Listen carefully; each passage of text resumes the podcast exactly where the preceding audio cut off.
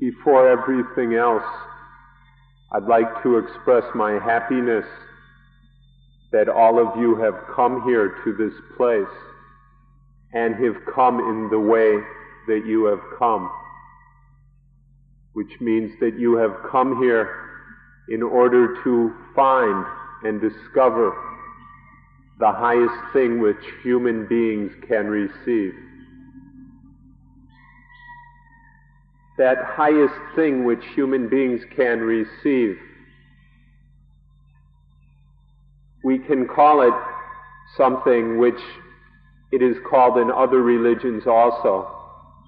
We can call this highest thing a new life or a new world. A new life or a new world.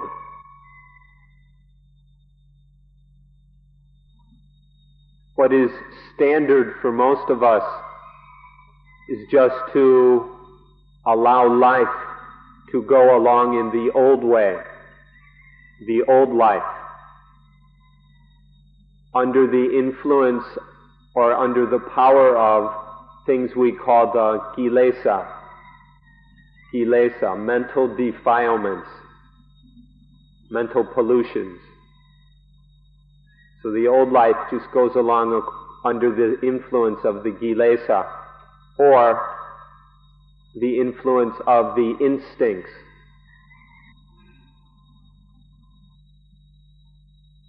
Man has developed in knowledge to a point where there is the ability to get out from under the influence and power of the Kilesa, of what we call the mental defilements before this knowledge was developed, all that man could do was go along under the power and influence of the Kilesa. Man knew nothing better. And because of this lack of knowledge, the end result was always what we call dukkha unsatisfactoriness, unpleasantness, unhappiness, suffering. But now there is an ability to get out from under the weight and influence of the Kilesa and out of dukkha. This kind of knowledge we call Buddhism. But let's be very careful about this word and not stick any preconceptions on it. The word putta or puto means the one who knows, the one who is awake, the one who has opened up to truth. This is not a specific individual. It is a quality or a virtue. And anyone who can open up, who can receive this quality and virtue, that one can be Putta.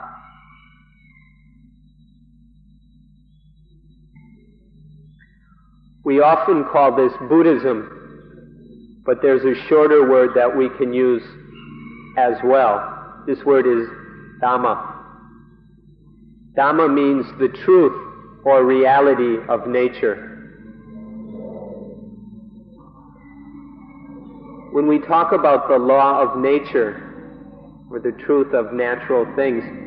This isn't limited to any specific race, language group, ethnic group, or religion. Everyone who is born according to the law of nature must live according to this law of nature. And so when we're talking about Buddhism or Dhamma, it applies to all of us who must live under the rules laid down by the law of nature. An example of the universality of the law of nature is that for everyone, when we eat sugar, it is sweet. When we taste salt, it is salty. And when we taste vinegar, it is sour. It doesn't matter what country we are born in, whether we are male or female, what our religion is, or what language we speak.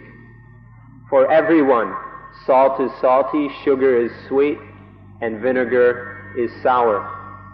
This is an example of the, the centralness and universality of the law of nature.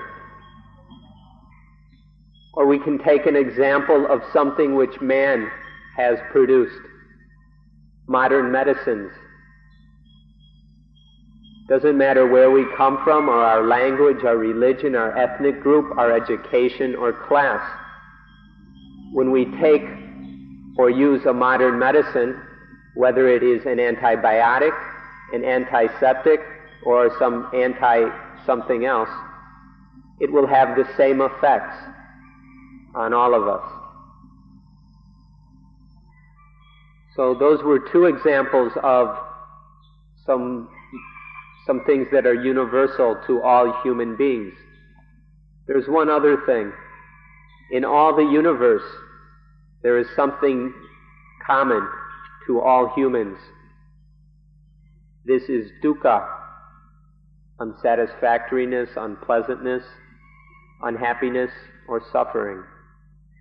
And the total end of dukkha, the end of that unpleasantness, unsatisfactoriness, unhappiness, and suffering. This, this truth of dukkha and the end of dukkha is a reality for all human beings, regardless of religion, class, education, sex, or whatever. This Dhamma of dukkha and the end of dukkha is something universal. Please excuse us for using this word Dhamma, but we don't know what to translate it as.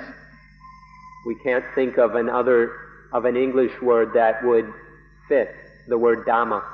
So we will use the word Dhamma. This Dhamma of dukkha and the end of dukkha applies to all human beings. It is relevant to each and every one of us. We can look at the word Dhamma in four aspects or four meanings. The first meaning of the word Dhamma is nature, the things around us and including us. The second is the law of nature, the, lat- the natural law of how all these things work. The third meaning is the duty according to the law of nature. And the fourth is the results or fruit of doing that duty, of living that duty. So we can summarize these four meanings as that which we must know and practice according to the law of nature. Of those four meanings of Dhamma, the third is the most important. Duty is the most important meaning of the word Dhamma. This is something we have to know in order that we live correctly. If we live correctly, we will live free of dukkha. So we must know what this duty is the duty according to the law of nature. If we wanted to have one definition of the word Dhamma that goes along with these, these four meanings, we could try the following. Dhamma is the system of practice that is correct and proper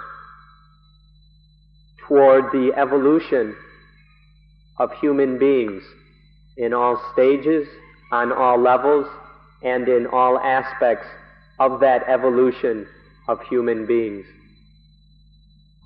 If we would like a shorter definition than that, we can say that Dhamma is what raises up, what lifts the practitioner up, so that the practitioner, the practicer, the liver of Dhamma doesn't fall into dukkha, into suffering.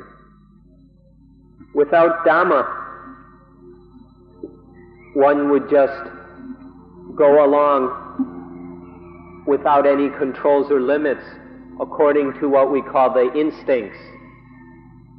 One would just follow these instincts, which would sooner or later lead to dukkha and lead to problems, illness. You've all heard about instincts, but let, let's correct your understanding of these a little bit. You must come to come and see that the mother instinct of them all, the one instinct that gives rise to all the other instincts, is the egoistic concept the ego belief, this instinct that we all have of, of thinking in terms of ego, in terms of I and mine, in terms of myself. When this instinct arises, when this ego or self instinct arises, it, it expands and grows into selfishness. And from selfishness arise all the other instincts. And if these, these later instincts are not under control, they will lead to problems. They will cause dukkha. This mother instinct, or of egoism, in the Pali language we call asami mana, the, the distinguishing, the giving importance to I, the distinction that there is an I. And this, as it grows into selfishness, will start orientating the I towards behavior that is seeking one's own benefit, regardless of what is harmful or beneficial for others. And so this selfishness will lead to problems both for oneself, because this ego will never get everything it wants, and so it will be dissatisfied, it will experience dukkha. And because of the selfishness, it will step on others, it will do harm to others, so that others also experience dukkha. And so this, this ego belief and selfishness end up causing dukkha for oneself and for others. Cause it, it makes dukkha for everyone. Selfishness gives rise to the mental defilements, the kilesa. When there is liking of the self, of selfishness, this leads to lobha, greed. When there is disliking of the self. This leads to tosa, anger, or hatred. And when there is confusion of whether to like or dislike the self, then there is moha, delusion, ignorance, confusion. So selfishness is the root of the Kilesa. There are many Kilesa. We've mentioned three, which are the sort of summary of all the others. These Kilesa come from selfishness, from egoism. If egoism can be cut off, then the Kilesa will no longer arise. So we must be very interested in egoism and see if we can find a way to, to cut it off. For those of you who are Christians or have studied Christianity in the past, I'd like to point out something very, very important. The Christian symbol of the cross has great meaning for the Buddhist.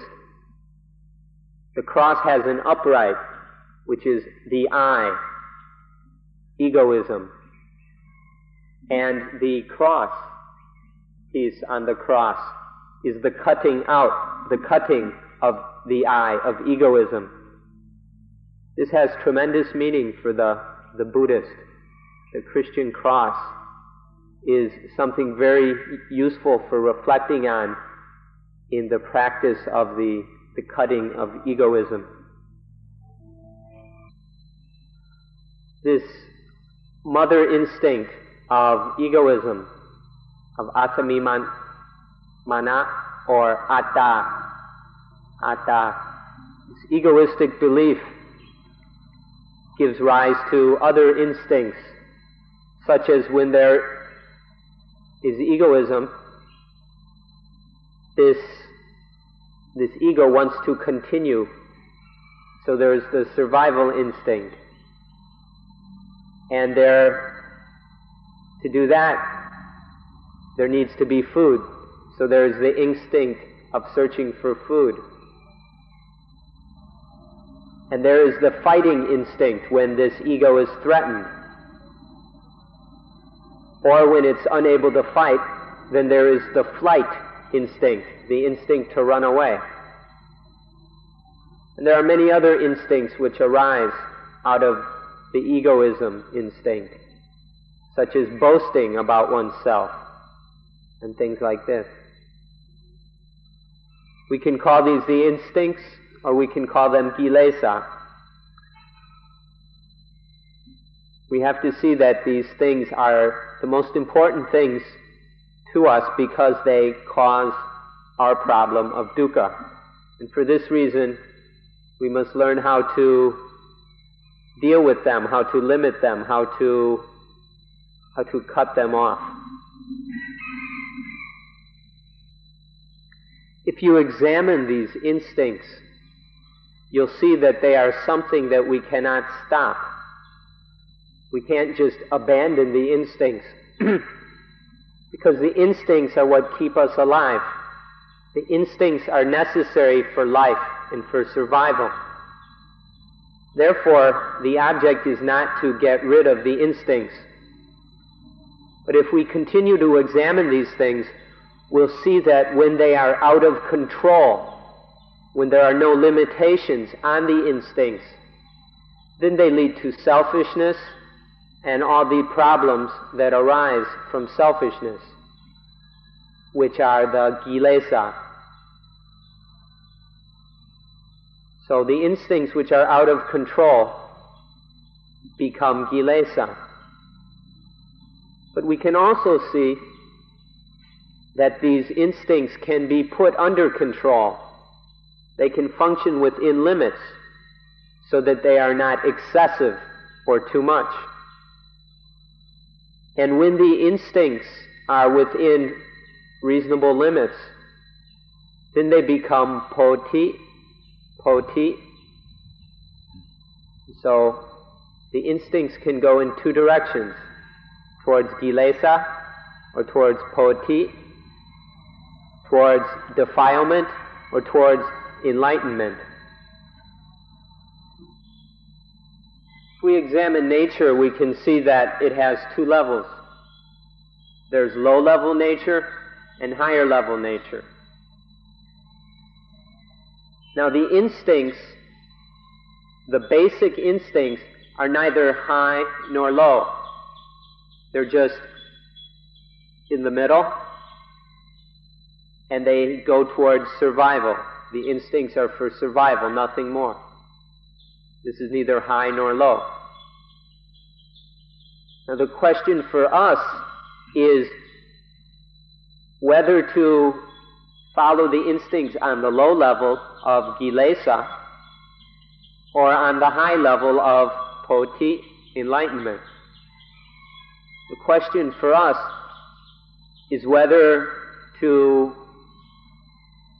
pursue the low level, which takes us to dukkha, to despair, anguish, fear, worry, lamentation, grief, and things like this, or on the high level, of poti, which is the end of dukkha, freedom from dukkha.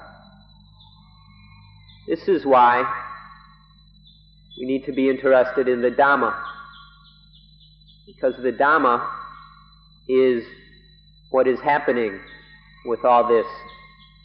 The Dhamma is the way of practice that enables us, enables us to pursue the high level of nature rather than the low level.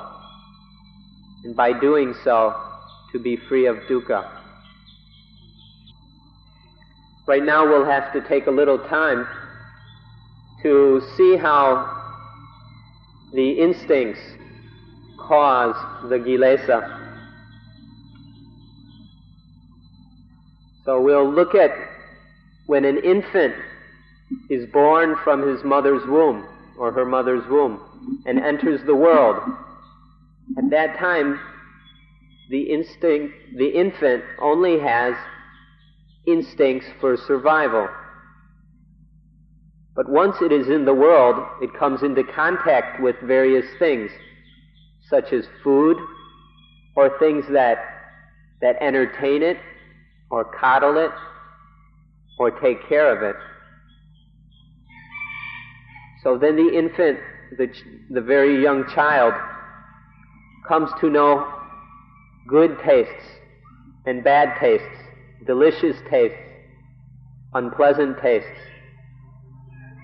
It comes into contact with things that it likes and things that it doesn't like. And these develop tendencies to love and to hate, to like and to dislike. And these tendencies are the kilesa.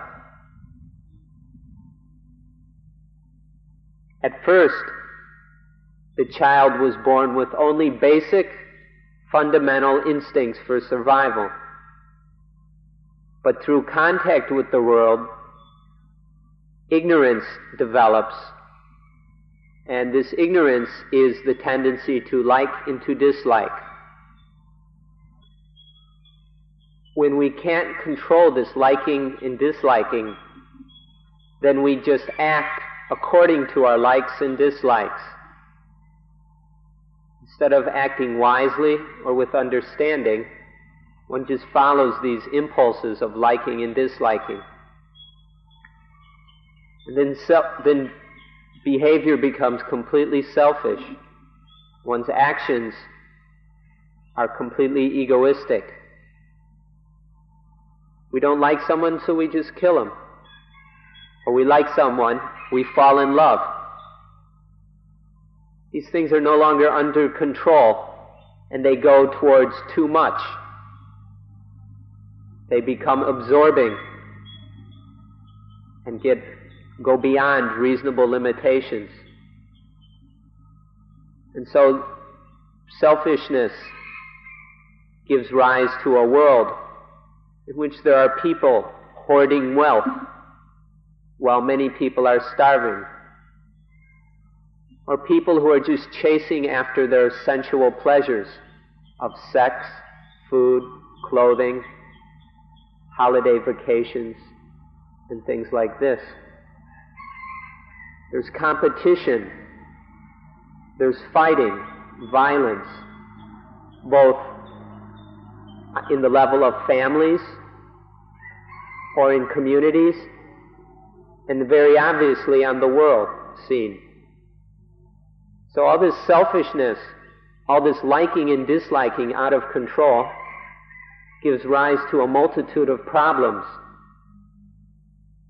which we can see on a global on a national, and even in the small social scale of our families or circle of friends. But most of all, we can see the problems it, ju- it causes within our own mind. How the liking and disliking, this tendency to always judge something in a selfish, egoistic way, we can see how it disturbs the mind, how it's constantly interfering with peace, with coolness and calmness.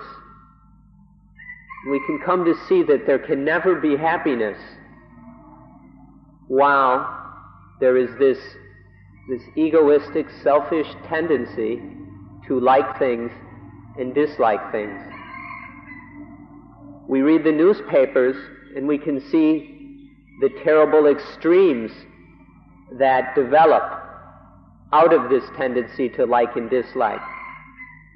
But if we examine within ourselves, we can see the, the constant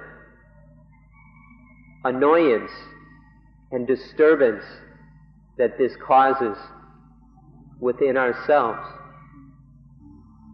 Just let us emphasize once more that all the crises in the world at this time have been caused by our inability to control the instincts.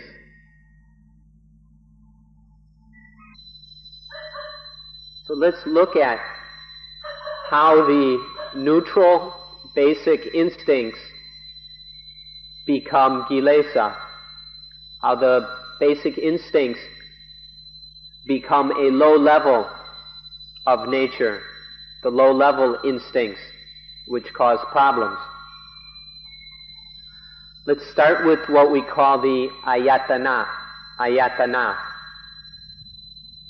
There are internal ayatana, or internal sense organs. The eyes, the ears, the nose, tongue, the body, and the mind. There are six internal ayatana, or sense organs. There are six external sense objects, the external ayatana. Sights, sounds, smells or odors, tastes, bodily sensations, and thoughts or mental objects. So there are six internal sense organs and six external sense objects. These form six pairs of ayatana the eyes and sights, the ears and sounds, the nose and smells, the tongue and tastes, the body and physical sensations, and the mind and mental objects. Now there are these six pairs. Let's take the first pair, the eye and forms or sights, things that can be seen, visual objects. Let's take this first pair and look at it. When there is the eyes and there is an object of sight, there arises seeing when eye consciousness arises with this pair of internal sense organ and external sense object. So there's the pair coming together and eye consciousness, seeing, arises. When these three meet, we call this phassa, contact. This moment of contact is very, very important because if at the moment of contact there is mindfulness and wisdom, things will go okay. But if at that meeting of sense object, sense organ, and sense consciousness, at that moment of seeing, at that contact, if there is stupidity, foolishness, ignorance, then there will be problems. So let's watch what happens when there is phassa or contact, which is stupid. If there is stupid or foolish contact, there will be a mental reaction towards that contact of either liking, disliking, or confusion of whether to like it or dislike it. We call this vedana, which is often translated feeling. There are three kinds of vedana liking, disliking, and not knowing whether to like or dislike. From these vedana will arise desire, tanha. In Pali, we use the word tanha. If we like the thing, if there's this pleasant mental reaction of liking the sense contact, then there will be desire for that thing, for trying to get. Or, if there is disliking, then the desire to get rid of will arise.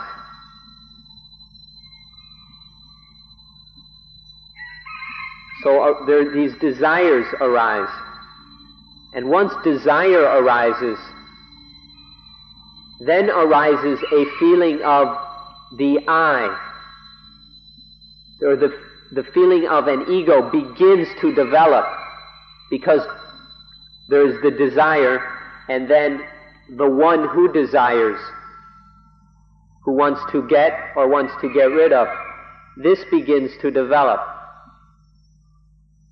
and then becomes the full born ego. The ego is born. And once there's this ego, it starts laying claim to everything in the world, saying, oh, this is me, that's me, that's mine. Starts claiming everything. When there's this big fat ego claiming things as me or as mine, then this ego is ripe for dukkha. And this ego will experience problems all the time. So, this is how the basic neutral instincts drop down onto a low level, the, mental, the level of the mental defilements. We need to understand this if we are to have any hope of freeing ourselves from this, this cycle, from this habit of desiring, of egoism. So this is how egoism arises, and we need to understand that arising. We have to see the problems that it causes.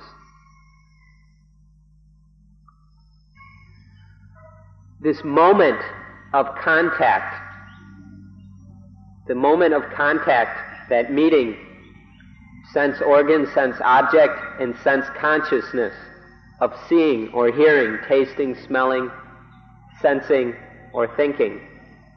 This moment of contact is the most important moment.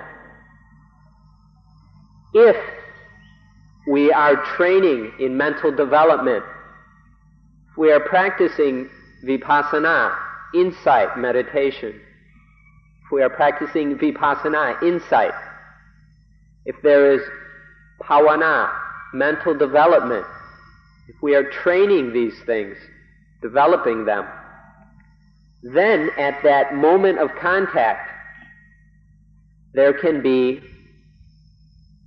four things. Sati, Sampajanya, Samadhi, and Banya.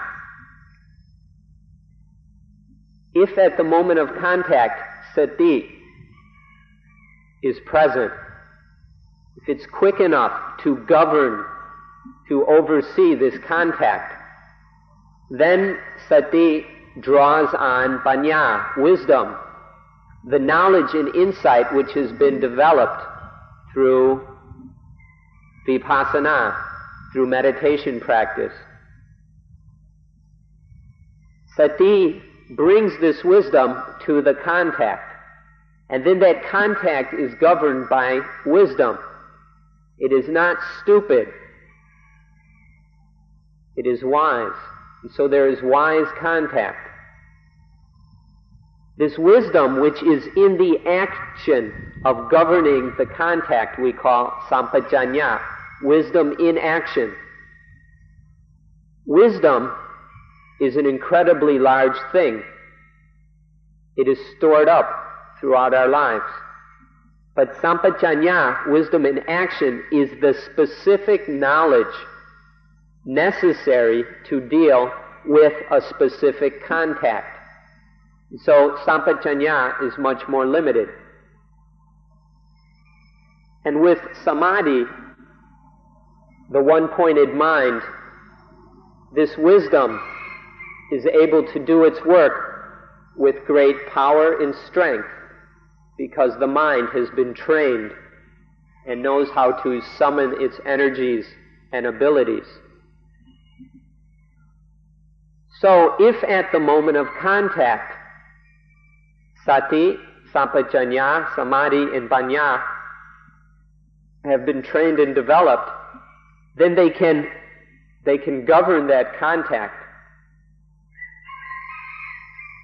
When there is wise contact, then there is no stupid vedanas. There is no foolish or ignorant mental reaction to the sense contact. So that if there is something likable, there is no liking. If it is something disagreeable, there is no disliking. Hateful things are not hated. Lovable things are not loved. Instead of following the old habits of the ignorant mind, there is wisdom. So there's just seeing or hearing or tasting or sensing or thinking. When there is no more of this ignorant reacting then there are no desires to get or get rid of, to be or not be, to have or not have.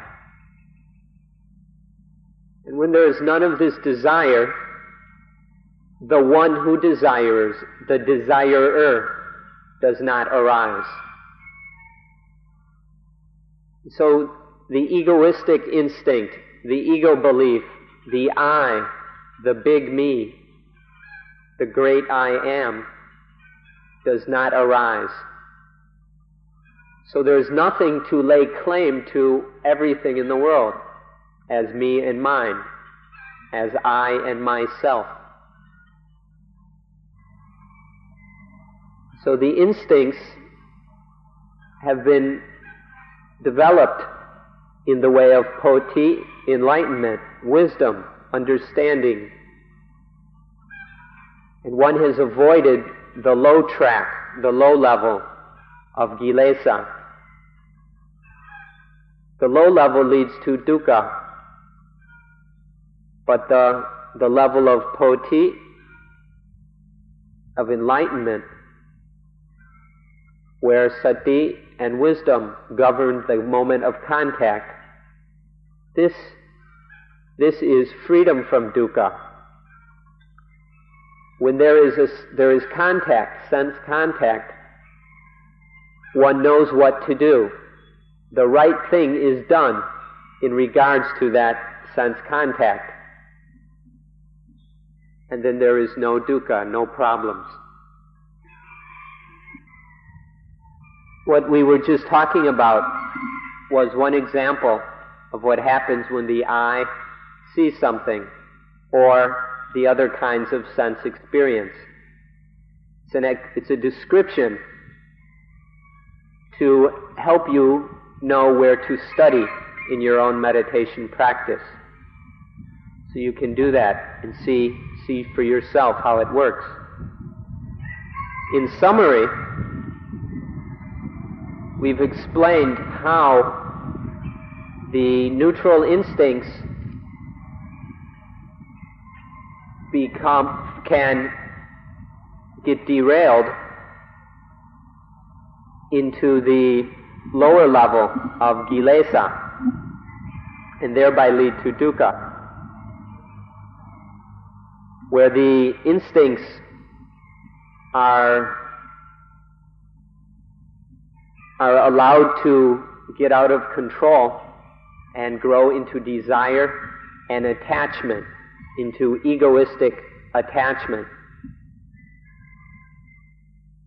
When there's the ego or the self or the soul, this is called the old life. It's the heavy life. Because when, when we must walk around carrying along this ego, we find out it's a very heavy thing. It's like a, it's like a big rock, one of these boulders on our back. The self or the soul is a very heavy burden constantly weighs us down and tires us. Even the biggest diamond or jewel in the world, if we have to carry it around all the time, will be a burden.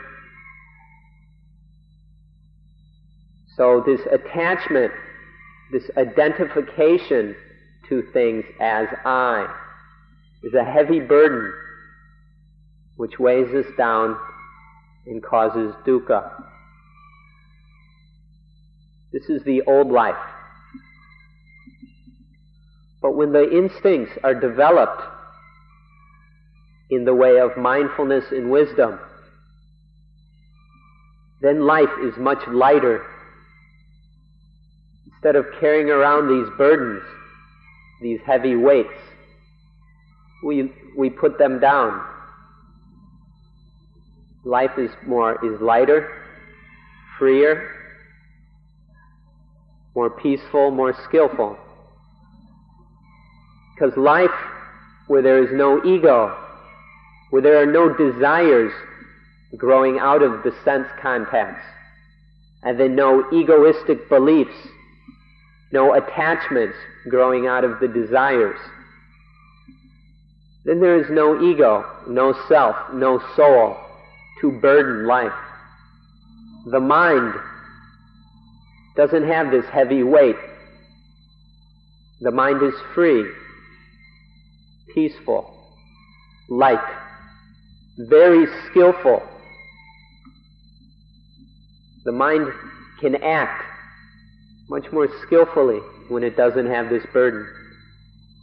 This is new life.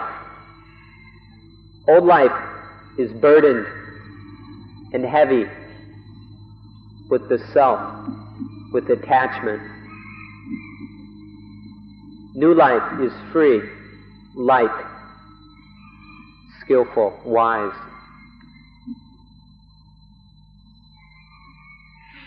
The difference between old life and new life is something that must be understood. Now, we want to make something very clear to avoid any misunderstanding. Because one of the things that has been said goes against common sense. It goes against the general logic.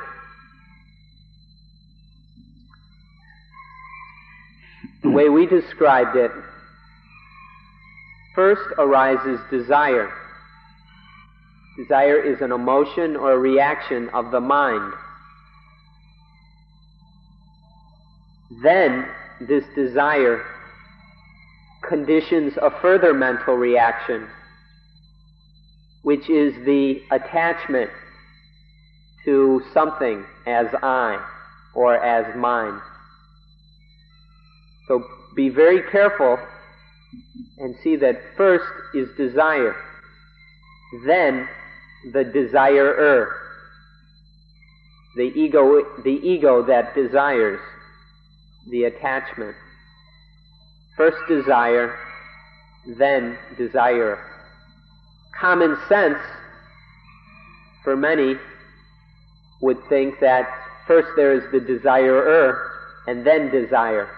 First there must be someone to desire before there can be desire. That is what many philosophers might say. But if we really examine the mind and see how this process works, then we can see that desire arises first And only after there is desire is there this egoistic attachment, the identification of things as I or mine. This, this distinction right here points out very, very clearly that there is in reality no self or no soul. That ego is only an illusion. All the ego is, is this reaction of the mind to desire.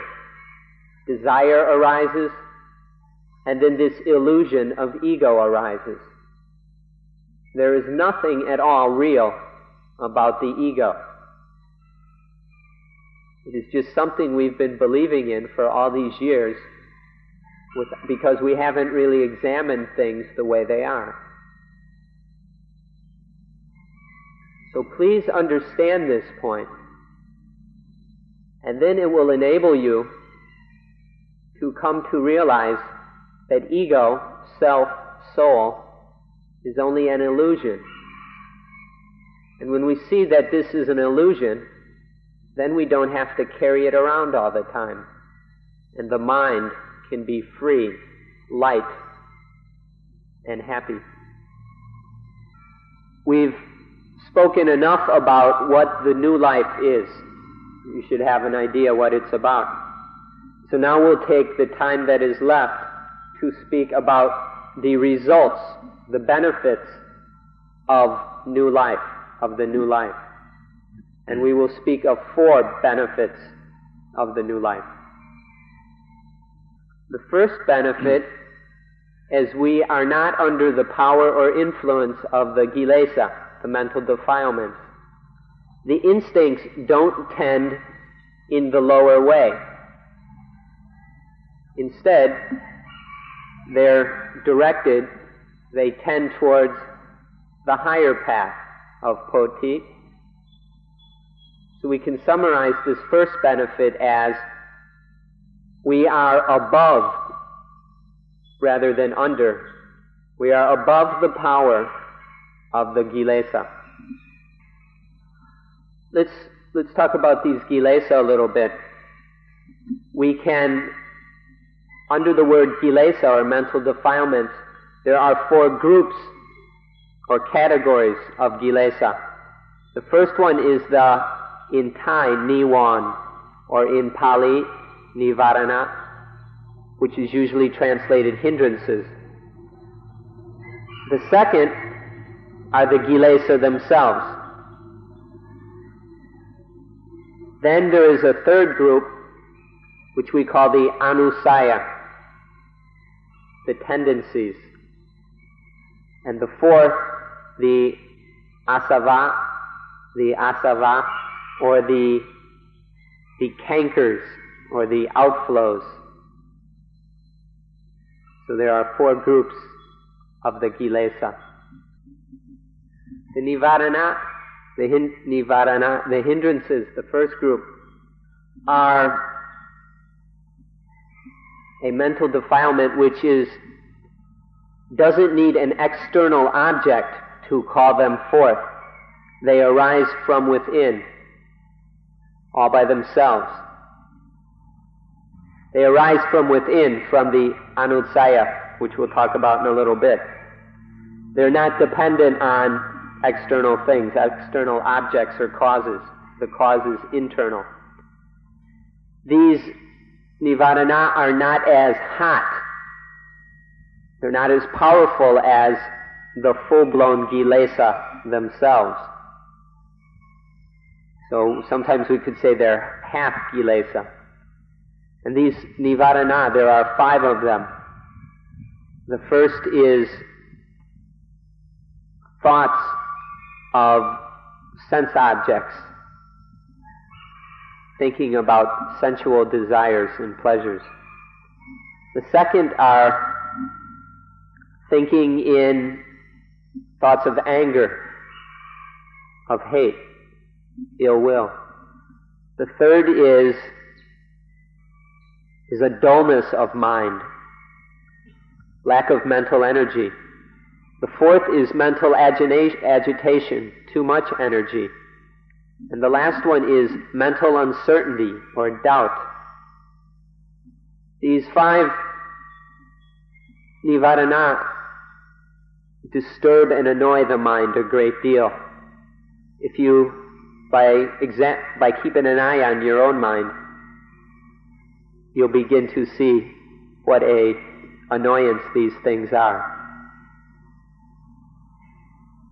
It's very important to come to know these nivarana because they're present all the time, every day in each of us. They're not these big crises which only come now and again in our lives. The nivarana are little pestering, annoying defilements of the mind which are constantly bothering us. Not all the time, but much of the time. So we need to see these things. If we don't have any understanding or realization of the nivarana, it's ridiculous to come here and practice vipassana. It's like going to the doctor when you're you don't know what's wrong with you. Or you don't even know if there's anything wrong. As far as you can tell, there's nothing wrong, but you go to the doctor anyway. You don't know why. You just go. You waste your time, you waste your money, you waste the doctor's time. But now, if you know there's something wrong, then you'll go to the doctor intelligently, wisely. And so vipassana is a cure for these nivarana. So we have to see these nivarana as they are disturbing the mind in order to be practicing vipassana in any intelligent way. We don't just do this vipassana because somebody tells us it's good for us. That's just blind faith. But if you pay a little attention to the mind, you will notice these nivarana because there's not one of us here who's free of them. And when we begin to notice these nivarana, then we'll have a good reason for practicing vipassana, for doing meditation. Second category is the kilesas. Now we're calling all these things the kilesa, but now a more specific meaning is the full, full-blown, full-strength kilesa. These are much stronger, much hotter than the nivarana. These kilesa have external objects. This is the process we were talking about earlier of phassa, contact, leading to desire and attachment. So these these kilesa are much stronger than the nivarana. There are many, many kinds of kilesa, but we can summarize into three groups. The first group is lust or greed, the wanting of these things, trying to get them. Second group is pushing these things away, trying to get rid of, trying to get rid of things.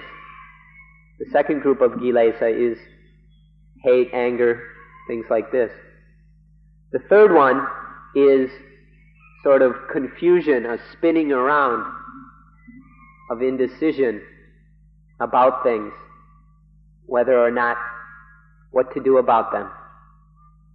And so there are many, many kilesa, but we can, in summary, we can speak of these, these three groups.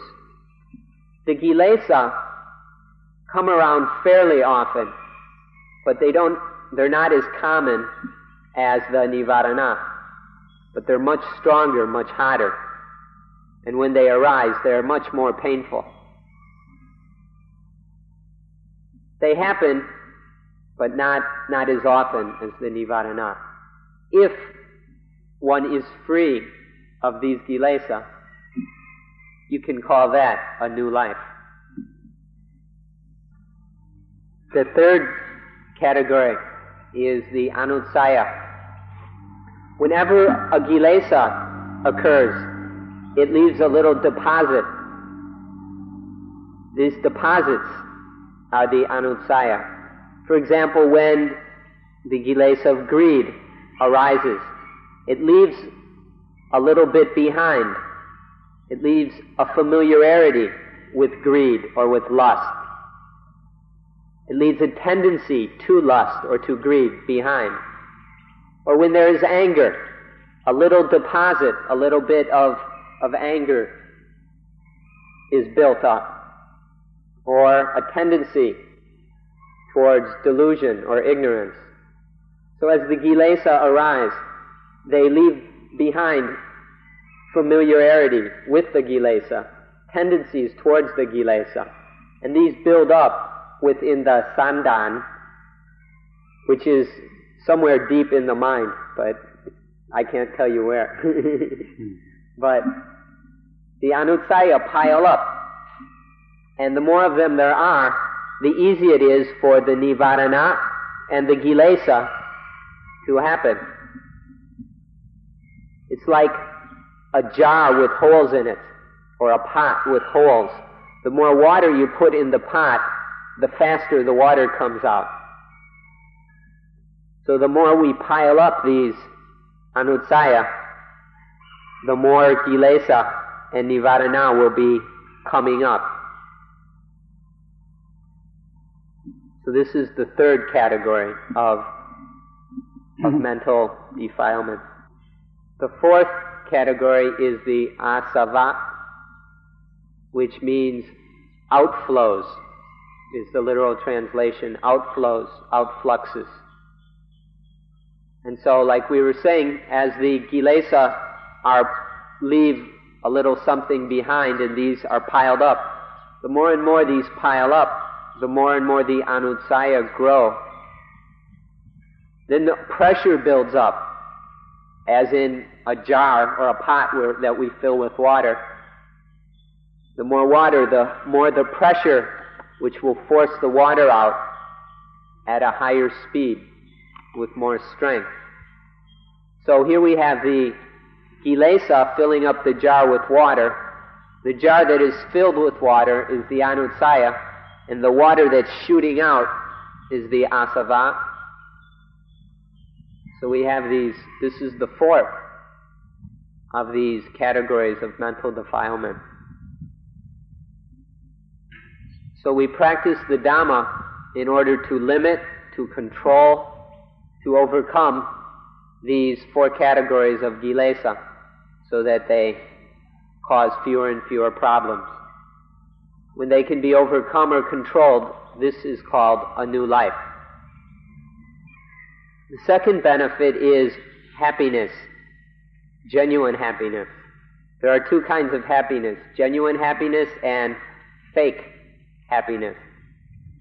Genuine happiness is the, le- the steady lessening of the ego, of atta, of this egoistic belief. This is genuine happiness.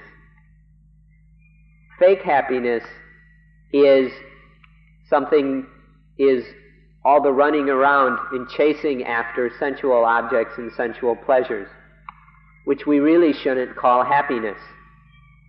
All this wanting and getting and all this, we should, instead of calling it happiness, we should just realize that all it is is getting lost in things, absorbing into things, being led astray by these things.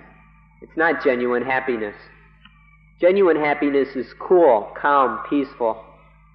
We don't have to buy it. It doesn't cost anything. We don't have to go anywhere special to find it. Whereas this fake happiness is hot. It's disturbing. It's confusing. It's difficult. And it's often expensive and dangerous and causes further problems. So the second benefit of practicing the Dhamma is genuine happiness. This is a new life. We can summarize this in saying genuine happiness doesn't, doesn't cost any money. It doesn't depend on money. And so we've got money left over. Whereas fake happiness, no matter how much we spend, it's never enough. The third benefit is that we are, we are ready. We are fit and proper to perform our duty. The mind has been trained and developed so that it is able to, to do its duty, to do the work that needs to be done. And this work, we don't have, it doesn't matter whether this is the work of a layman, of a banker, a farmer, a policeman, a merchant, a tourist, or the work of someone who is ordained, a priest or a monk or a nun.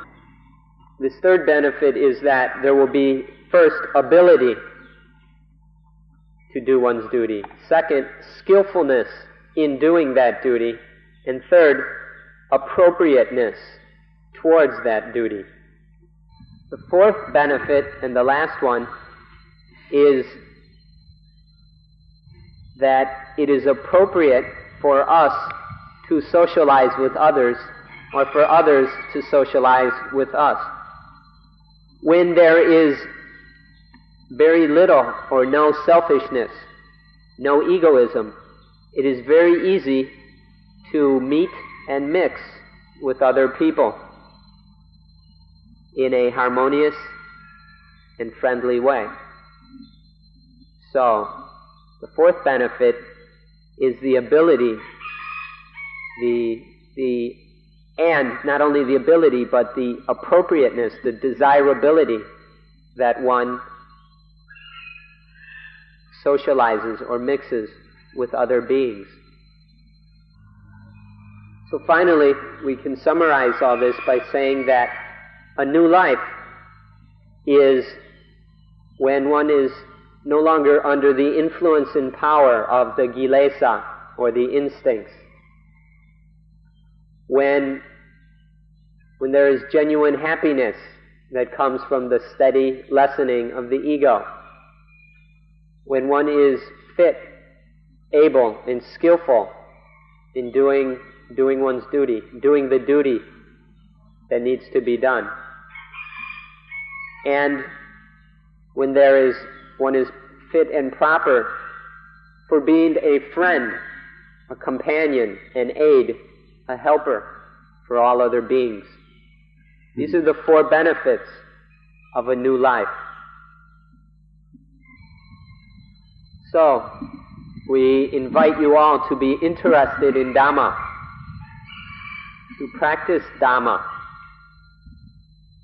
to clean up this mess of egoism, to slowly wash it away. This is what vipassana is about the cleaning up, the washing away of the ego. So then we can all come to an understanding and agreement and promise each other that each of us will work at understanding and practicing Dhamma, at, at dealing with this problem of ego, that we will develop ourselves in this way. We will each do this work and duty that each of us has to do. We can make this, we can have this agreement amongst ourselves so that each of us in this group knows that the others are working in this way.